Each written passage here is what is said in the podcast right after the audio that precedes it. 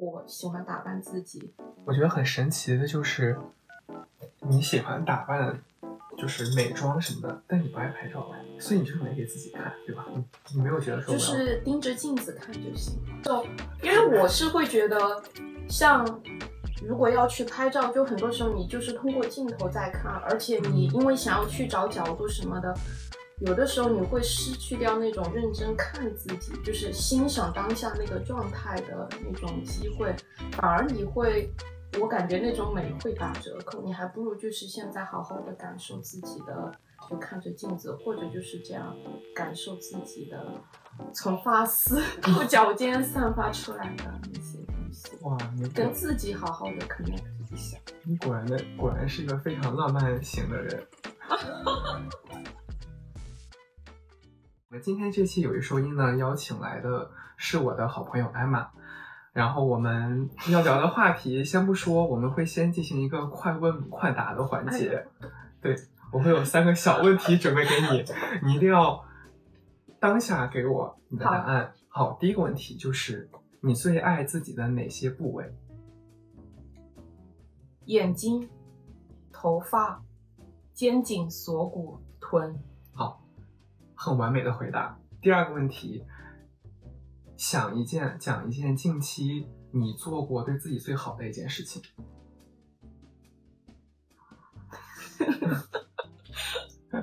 就是你可以想到吗？可以。嗯，我可以说两件事情。可以。第一个就是这周二，就是刚解封完之后，我就去烫了这个头发。哦，快展示一下。对，就我非常喜欢就是这个样子，中分八字刘海，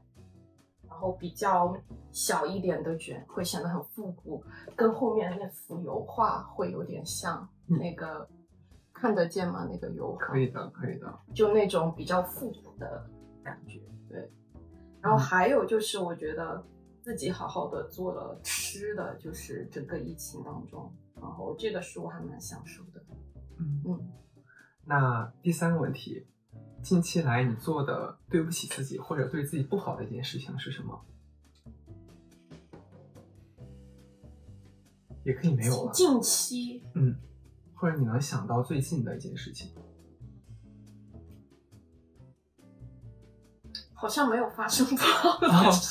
就是你爱自己。因为你就我听下来觉得你是很懂自己身体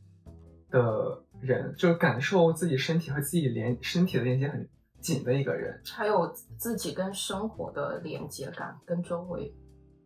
对, 对，因为像我就是属于比如说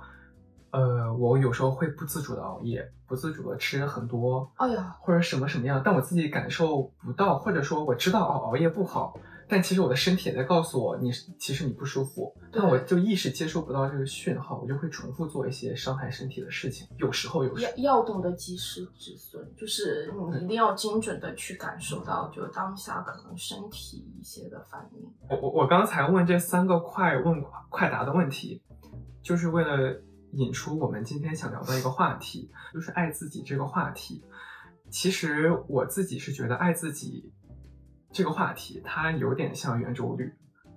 为什么？因为首先它是一个 无, 无限推进的过程，你不知道它会精确到哪个地方为止，你也不知道它到哪个数字会停止，它就是在小数点以后一直往前演算，然后你可能通过这个漫长的过程中你会总结出某种规律，但是在这之前你都在自己摸索和探索，然后它也不会停止，它也不会有一个明确的结果。呃，其次就是我觉得爱自己这个话题呢，或者说爱自己这个概念是一个相相对存在的概念，因为我们生活在尤其是当下这个社会，你如果没有和周围的环境去互动，没有和别人去互动，你也不存在爱自己，对吧？因为你自己存在就是因为你是相对于别人，相对于这个环境而存在的，所以我们在爱自己的同时，我们也可能会学会怎么去爱别人啊，或者说怎么跟去爱这个环境啊，嗯，所以它就变成一个比较复杂，或者说有一点像一个很呃相互影响，对，循环往复的一个概念。所以我觉得爱自己这个话题还蛮值得聊的。我觉得应该从刚才的快问快答环节可以得出，可以观察到你是一个还挺了解自己的一个人。对，对，就我觉得首先爱自己的前提就是要了解你自己，嗯、因为你不了解你自己的话，你根本就不知道怎么对自己好。对，所以我也是想问一下你，你是一直比如说从小就知道自己什么样子，很了解自己呢，还是你也是逐渐学会去了解自己，怎么去学会了解自己？我是一个逐渐去学习了解自己的过程。说实话，我我是觉得我很明显的感觉到，就是我越来越了解自己和那种所谓的与自己和解，真的就是这近几年的事情。嗯、其实我觉得很难有人说从一一生出来你天赋就是那种会对自己很了解，然后发自内心的什么爱自己啊什么的，没，我觉得很难的。这个就是一个后天的一个习得的过程，而且我觉得跟你前面说的也很像。其实这个过程是怎么你慢慢学会的，就是通过你和周围的人、周围的世界的互动，嗯、在这个碰撞的过程当中，你更加的了解了自己，嗯、你也才能更好的爱自己。而且我觉得要去了解自己，就意味着你要去承认自己的好和不好，去承认面对这些不好和缺点，其实是一个痛苦的过程。嗯、你首先要去学会接纳这种痛苦一开始带来的阵痛，你一旦就是接纳好了以后，习惯好了以后的话，就我觉得你在后面就是了解自己的这个过程就会更加的顺畅和舒服。认识自己的缺点，或者说察觉到自己不足的地方要去接纳，其实是一个很痛苦的过程。嗯、你有没有一个具体的比如说瞬间啊，或者说一件事情，你会觉得哎，原来我是有这样的一面，但是我要和他相处？嗯，想讲的还蛮多的。嗯嗯我从就是可能最直观比较直接的一点，就是很外在大家能看到，就是容貌上的问题。就是比如说我会觉得自己小时候就我脸上有疤嘛，嗯就是小时候受伤留的，像这个鼻子这里有。然后其实去年我也是发生了一些意外，然后也是受伤，然后鼻子缝针又留疤，然后眉毛那些也去做了一些手术。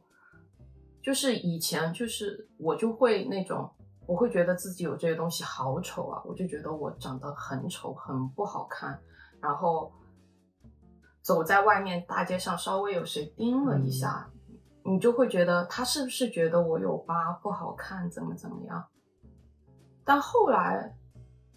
因为这个事情都是发生在我可能十几岁的时候，我就会有这种感觉，其实是让我不舒服。我还因为这件事情跟我妈吵架，我就说你小时候怎么带我的，为什么把我弄得这么遍体鳞伤，然后又有疤，然后又不注意跟我讲怎么去就是疤痕的一些护理，然后反而让它留留下来了，我觉得会比较明显。然后你就因为你你每天盯着这个东西，你越你越去看它，就越来越放大一个小的东西，然后你就会觉得很严重，甚至觉得什么要压垮自己。但后来就是我觉得还是要试着，就是说首先你要意识到这个继续陷在这种恶性循环里是不好的，你要赶紧抽出来。然后另外的话就是说你要把你的注意力放在你的整体上边，嗯、然后可能后边就是像长大了嘛，读大学什么的，又开始去减肥，然后你也会去打扮自己，而且你会去知道可能美这种东西是一个整体的感觉和氛围，它不是说你盯着你的某一块皮肤的一个小小的瑕疵。嗯对，当时有一瞬间就有一些那种想法观点上的改变，也是让我觉得顿悟的。就是我会觉得说我们其实人嘛就都是很渺小的，你把自己置身于这个浩瀚的宇宙当中，还有茫茫的历史长河当中，真的每一个人都是很渺小很微不足道的，你的那一点点东西能对这个世界这整个宇宙和历史带来什么改变呢？没有。你盯着它只只会让自己越来越痛苦，那你还不如就是我想说的，就是可能所谓的抽离出来吧，你意识到人其实就很渺小，你就是那沧海一粟，那你还不如就是忘掉那些痛苦，把自己怎么说呢，过得更精彩一点，开心一点。当你意识到每个人都是这个世界的沧海一粟的时候、嗯、你就反而心态会开阔很多。对，所以就是也就是也也我们刚才也提到了嘛，你爱自己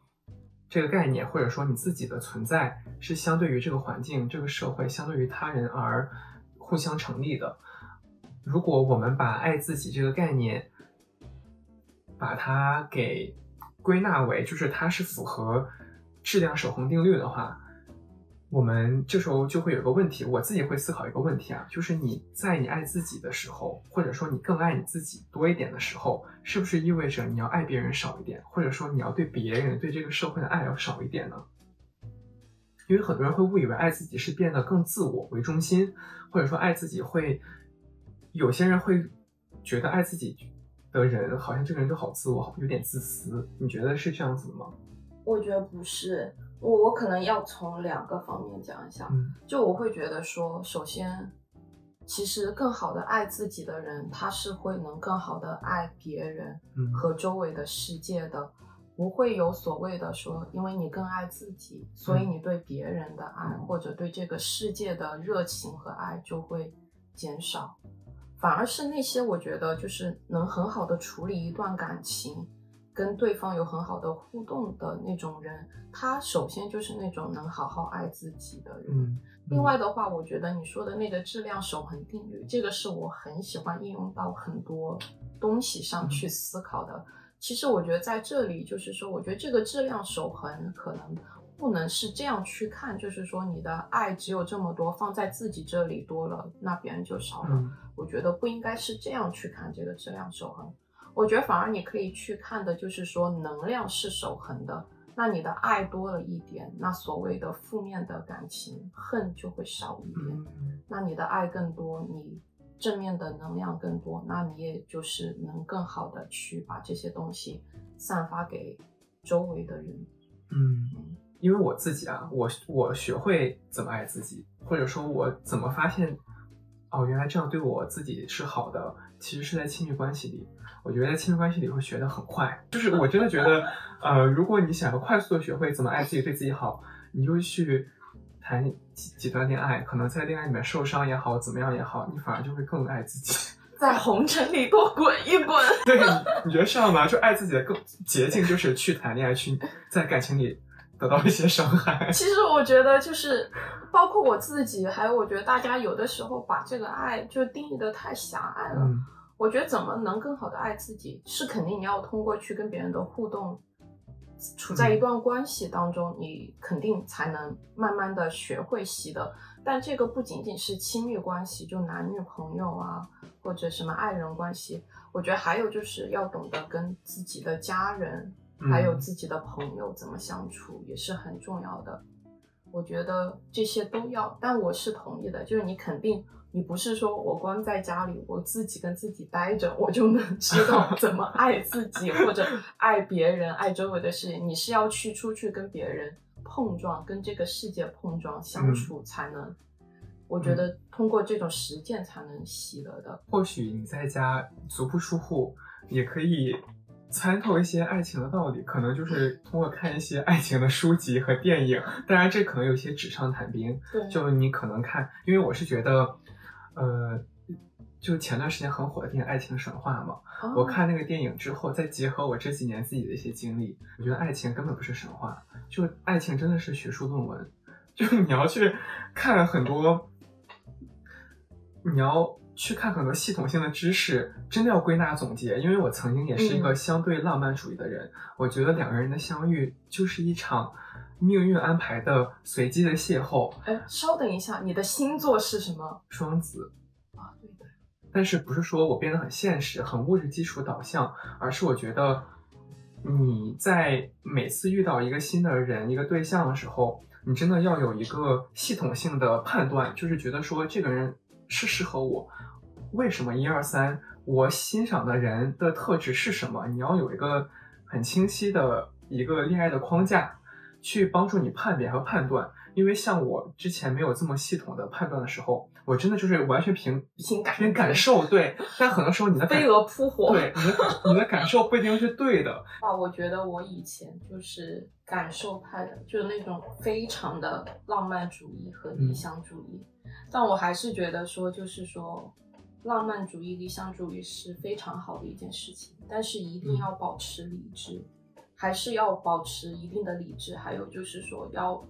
懂得自己的底线，最起码的就是保护好自己，全情的把这些感情爱情投入进去，让你感受到我那充沛的感情就好。但其实不是的，对方需要需不需要也是一个问号对吧？然后他也会觉得有压力，然后最后就是你在那儿飞蛾扑火一样的，最后就把自己烧死了，伤害到自己、嗯、你有你有提到不要受到伤害，我相信每个人对伤害的定义也不一样。就在你这边，你觉得受到伤害，或者说你的底线是什么呢？就哪种迹象和哪种行为会让你觉得你受到伤害？就你已经明显觉得自己的生活开始失控了，你有点掌控不了自己的生活节奏，还有你的情绪的那些节奏，你总是因为对方，跟着对方的节奏去走，情绪因他起伏，然后扰乱你自己的一个状态吧。这个平衡感其实蛮难拿捏的，因为你说其实患得患失是最难拿捏的一件事情，尤其是恋爱前期吧。我相信很多人都会有这样的行为，就是你和一个正在约会的对象前期肯定还是那个发短信微信交流为主，你就会我最讨厌发微信，对，你可能就会在想对方回你微信，或者他没有及时回你，你就会内心想很多事情，然后这时候就会有一些，我当时啊，我曾经是比较容易蹲对方的信息，但我真心觉得，就是你说蹲信息啊这种什么的行，我觉得又回到其实刚开始讲的，就是说爱自己，专注自己。就如果你是专注在自己身上的话，你就不会老想着要盯着他的信息，这种线上交流。它很容易给你带来焦躁感、嗯、我觉得现在就是科技发达了，电子设备，大家看似好像交流更容易，呃，就是呃联系朋友啊或者什么呃喜欢的人好像更容易了怎么怎么，但其实我反而觉得效率更低下，大家而且大家的交流看似多了，但是质量又降低了。我喜欢线下见、嗯、见面聊，或者是我觉得大家打个电话都挺好的，就是很高效嘛，而且会容易产生高质量的沟通、嗯、就有事说事，没事也没有必要在微信上说一些为了联系为了和他维持一个频率而聊天的行为，而且低效率的沟通嘛，像微信的那些有一搭没一搭的，其实反而你那种低效率的沟通又虽然频率好像很高，频次很高、嗯、但其实反而很没有效，是留不住大家的感情的、嗯、这就是为什么我这个人我很喜欢很复古的一些东西，我觉得写书信啊、呃，倒不至于我就是会觉得九十年代跟零零年初那会儿，就是千禧年前后，九十年代包括整个九十年代，我觉得真的是非常美好的年代。我觉得那个时候的每个人眼睛里都有光，熠熠生辉、嗯、就那个时候通信稍微发达了那么一点点了嘛、嗯、大家其实沟通不像以前可能要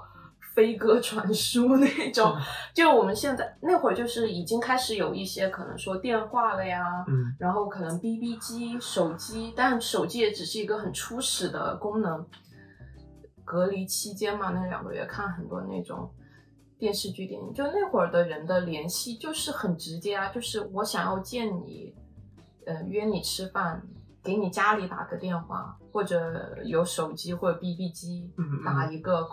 呼一个什么的。我们很多时候会觉得好像古代人或者过去的人是含蓄的，我们现在好像更外放更表达，但其实你这样想想，我们现在很多话我们自己反而讲的没有那么直接，因为可能在过去你 B B 机你只能发几个字，或者就是你打电话只能说几句话，你就我就告诉你我爱你，对，或者就是他这样一个行为，你就你就知道了他喜欢我，不然他不会这样。你现在可能发二十条微信，你要和你的姐妹分析半个小时，推断他到底喜不喜欢你，对吧？对啊、其实很其实是反而更不直接了，这个表达行为的方式。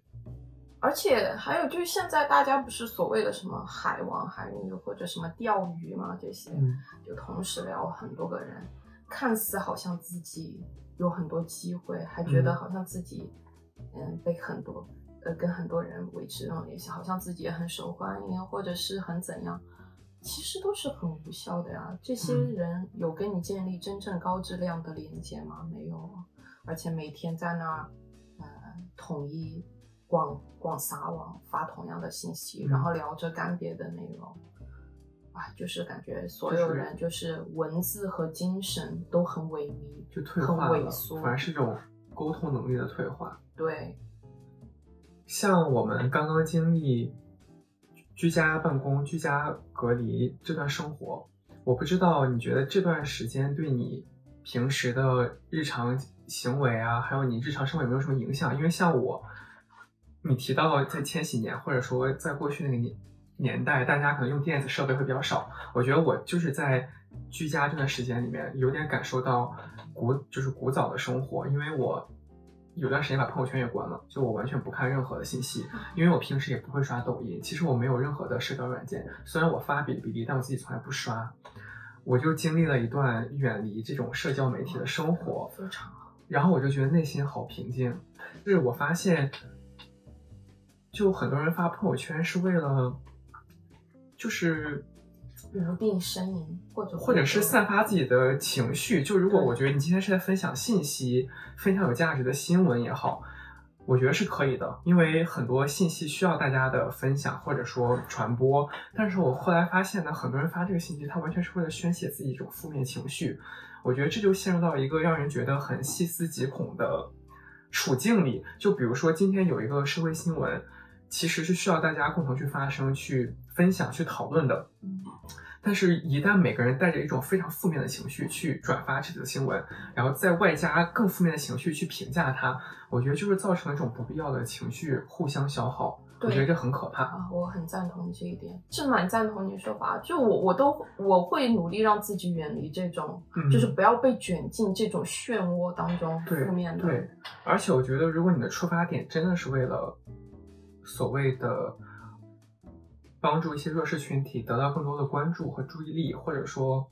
为其他一些人群谋谋求一些公平，不要参加个人情绪，很客观的去写篇文章去传播，然后你和朋友你告诉朋友这件事情，而不是把它发到朋友圈里面，其实没有几个人会看到，你触达不到什么 T A， 然后你的内容又让人看了不仅不懂你这个内容背背后新闻事件的真相是什么，反而读到你很负面的情绪，我觉得这样是毫毫无益处。对的，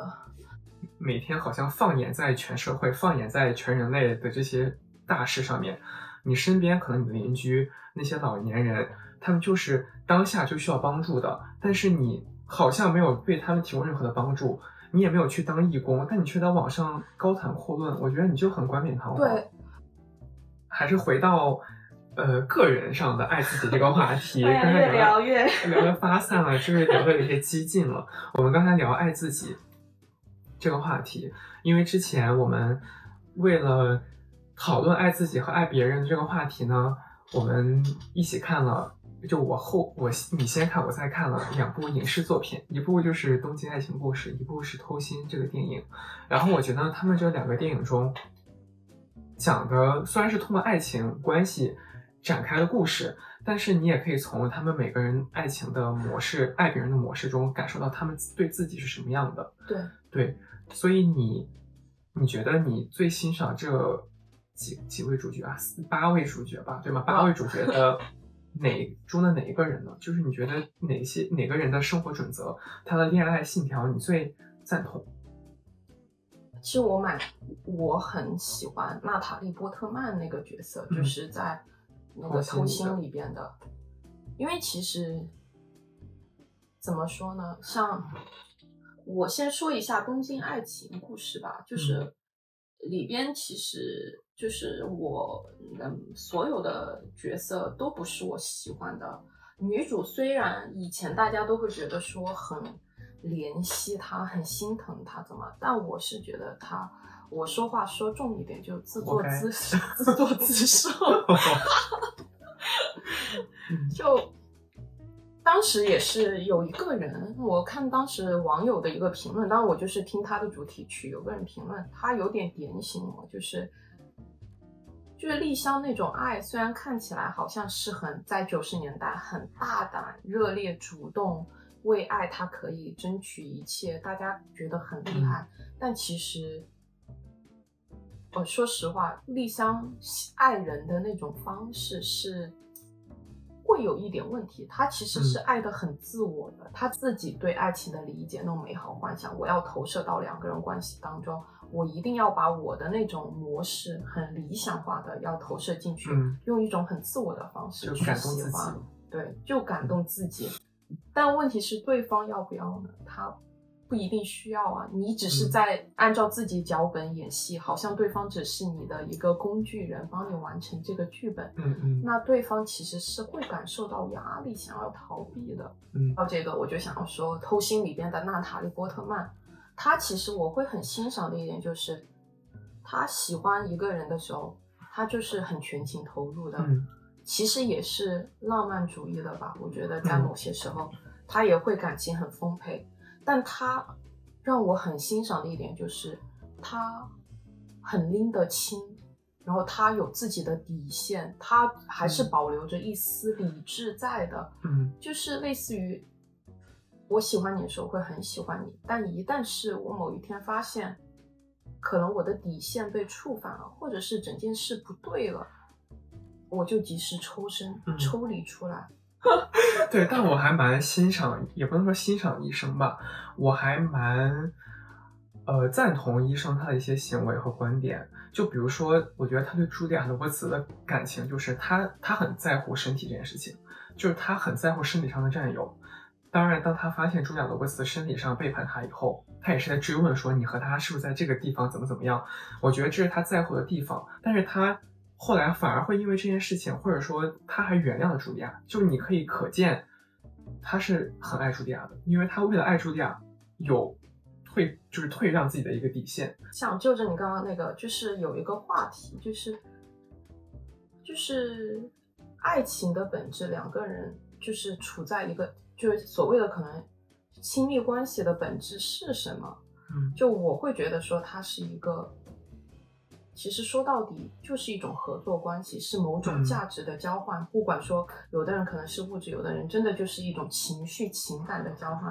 然后就回到那个医生的行为，因为你刚刚说他是很爱茱莉亚罗伯茨、嗯、所以什么有一些退让他的底线什么，其实反而我觉得他后来不断的挽留茱莉亚罗伯茨都不是因为他爱他、嗯、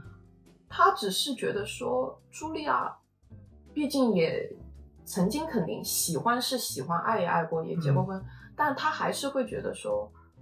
茱莉亚罗伯茨是一个值得去进行这样一种合作关系的人，就长期走下去的人，对，所以他才会去说去挽留他。而且还有一个就是类似于、嗯、他毕竟以前结过婚嘛，大家是夫妻，其实有很多东西是有沉没成本的，与其就是结束这样一段关系、嗯、那还不如再继续维持下去。而且他们这个合作关系也是 OK 的，嗯，是因为你再去找一个其他的人可能找不到这么好的一个合作伙伴，嗯，所以我觉得他才会去不断的挽留茱莉亚罗伯茨，倒不是说真的有多爱，嗯，包括茱莉亚罗伯茨后边也是，一个是可能像裘德洛，我觉得一开始就是他把他是当成一个很理想主义的爱人去看、嗯、但后来发现这个人不是了嘛，那你还不如就选择一个更好的适合自己去进行长期合作的人，对、嗯、那医生肯定是更好的，不论是说、嗯呃、金钱地位权利，还是说什么外、嗯、外形也不比裘德洛差，就各方面综合来看、嗯、其实他是更好的。嗯，裘德洛嘛，就是一个刺激，可能就是俊男美女的荷尔蒙来电吧，对对对对对，而且就是那种近期之恋的感觉，就是我有另一半，然后我在这个封闭的空间里，可能也和摄影师就是有有时候会有一种暧昧的感觉产生。我们其实今天聊的还挺多的，最后我还是想聊一下，呃，不管是你学会更爱自己，还是你学会在感情中更知道自己想要什么，其实这都是成长的一种体现。那成长也是一个循序渐进的过程，嗯，但是虽然成长是日积日积累月累的一个结果，但是我们都会有这样的感受，就是在某一个瞬间你会觉得我好像长大了，某一个瞬间我觉得我好像变得更坚强了，嗯，我不知道你有没有这样的，近几年就是这一两年，我觉得可能疫情再加上人生，我们这个年龄正好到了一个跨度吧，就是二十五可能到三十。这些这五年间，我们都会有很多瞬间是觉得自己好像变得不一样了。对，我不知道你有没有这样突然的一个瞬间，觉得哦，我长大了。有的，呃，我我先说一下，我觉得两个是我印象很深。第一个就是对工作的一个看法，嗯、这个应该是我两年前左右的时候，就以前就是找工作，就是会觉得说一定要找符合自己喜爱。一些爱好的东西，符合自己的兴趣爱好或者是什么很有热情的东西去做，然后觉得工作是一个要怎么让自己舒心怎么来的，嗯，就那会儿刚毕业或者年轻一点，大家都会有这种想法。之前前两年某些时间也是因为经历了一些东西，其实我后来就我觉得首先我把它当成一个就是我肯定不能讨厌它，另外呢就是、嗯，它其实是我赚钱的，也算是一个所谓的工具吧。嗯，其实你把它当成一个，就认真对待这件事情，你觉得好好的做。像我爸也跟我说，就是也许你可能觉得它没那么让你有激情热情，嗯，但你不讨厌就行。嗯，再平凡再普通的事情，慢慢慢慢的做，从细小当中做出一些闪光点，发现他的一些闪光的地方，然后踏踏实实的把这个工作好好做，然后你想他终终归是会给你好的反馈，比如说更多的钱或者怎样。嗯，还有我觉得第二个就是我会觉得有成长的地方，就是去年年底和今年年初，就是因为去年还蛮鸡飞狗跳的，我觉得我自己嗯，就是反正上半年就呃一个是受伤嘛，然后反正搞脸上缝针，然后后来又去搞疤痕切缝，这些有的没的搞小手术，然后感情也是经历了一个失败，然后在那儿哭得稀里哗啦，然后整个人你能感我感受得到真的是去年就是整个人的状态很不稳定波动，嗯，人生低谷。对，然后我也能感受得到，当你在你的能量是很萎靡的时候，你就没有办法再去释放更多的精力和情绪出来，嗯，关注其他的东西，嗯。那个时候我就告诉我自己，可能真的就是让自己慢下来，甚至就是停下来。就这当中呢，就是也是自己去思考了很多东西。然后有一天我就是突然就觉得说，好像我自己能自给自足的时候，我就不会想要从别人的身上去索取。嗯，我们多多少少都会经历一个非常低谷的时期，就各方面时间都不顺。那人们第一生理反应是我要向外求救，我需要别人来帮我一把。我可能仅剩不多这些能量，我就跟别人倾诉，让别人来帮我。但很多时候你自己会发现，当你如果在这段时间里面，你反而是沉淀下来，你自己把现有的你的问题通过自己的努力解决好，你不要去做很多新的事情，或者说可祈求别人来帮你的时候，你反而顾好自己现有的事情，你这样会把现在的生活好好安排好，保持一个好的节奏，不要再让自己本来就已经稍微有点混乱的生活再去给它添加一些不稳定因素。对对，反而你会更快的走出来吧，或者到达一个很比较平稳的一个状态。对，我觉得在结束的时候，我就想讲一下我们现在互互联网一些社交媒体上很爱说与自己什么素颜和解，和自己什么什么和解。然后我非常讨厌这个话题或者这种表达方式，这种句式的原因是因为我觉得每个人生来你都不是自己的敌人，你从来都不是和自己对立的两个人，你不需要和自己和解，你只是要学会怎么跟自己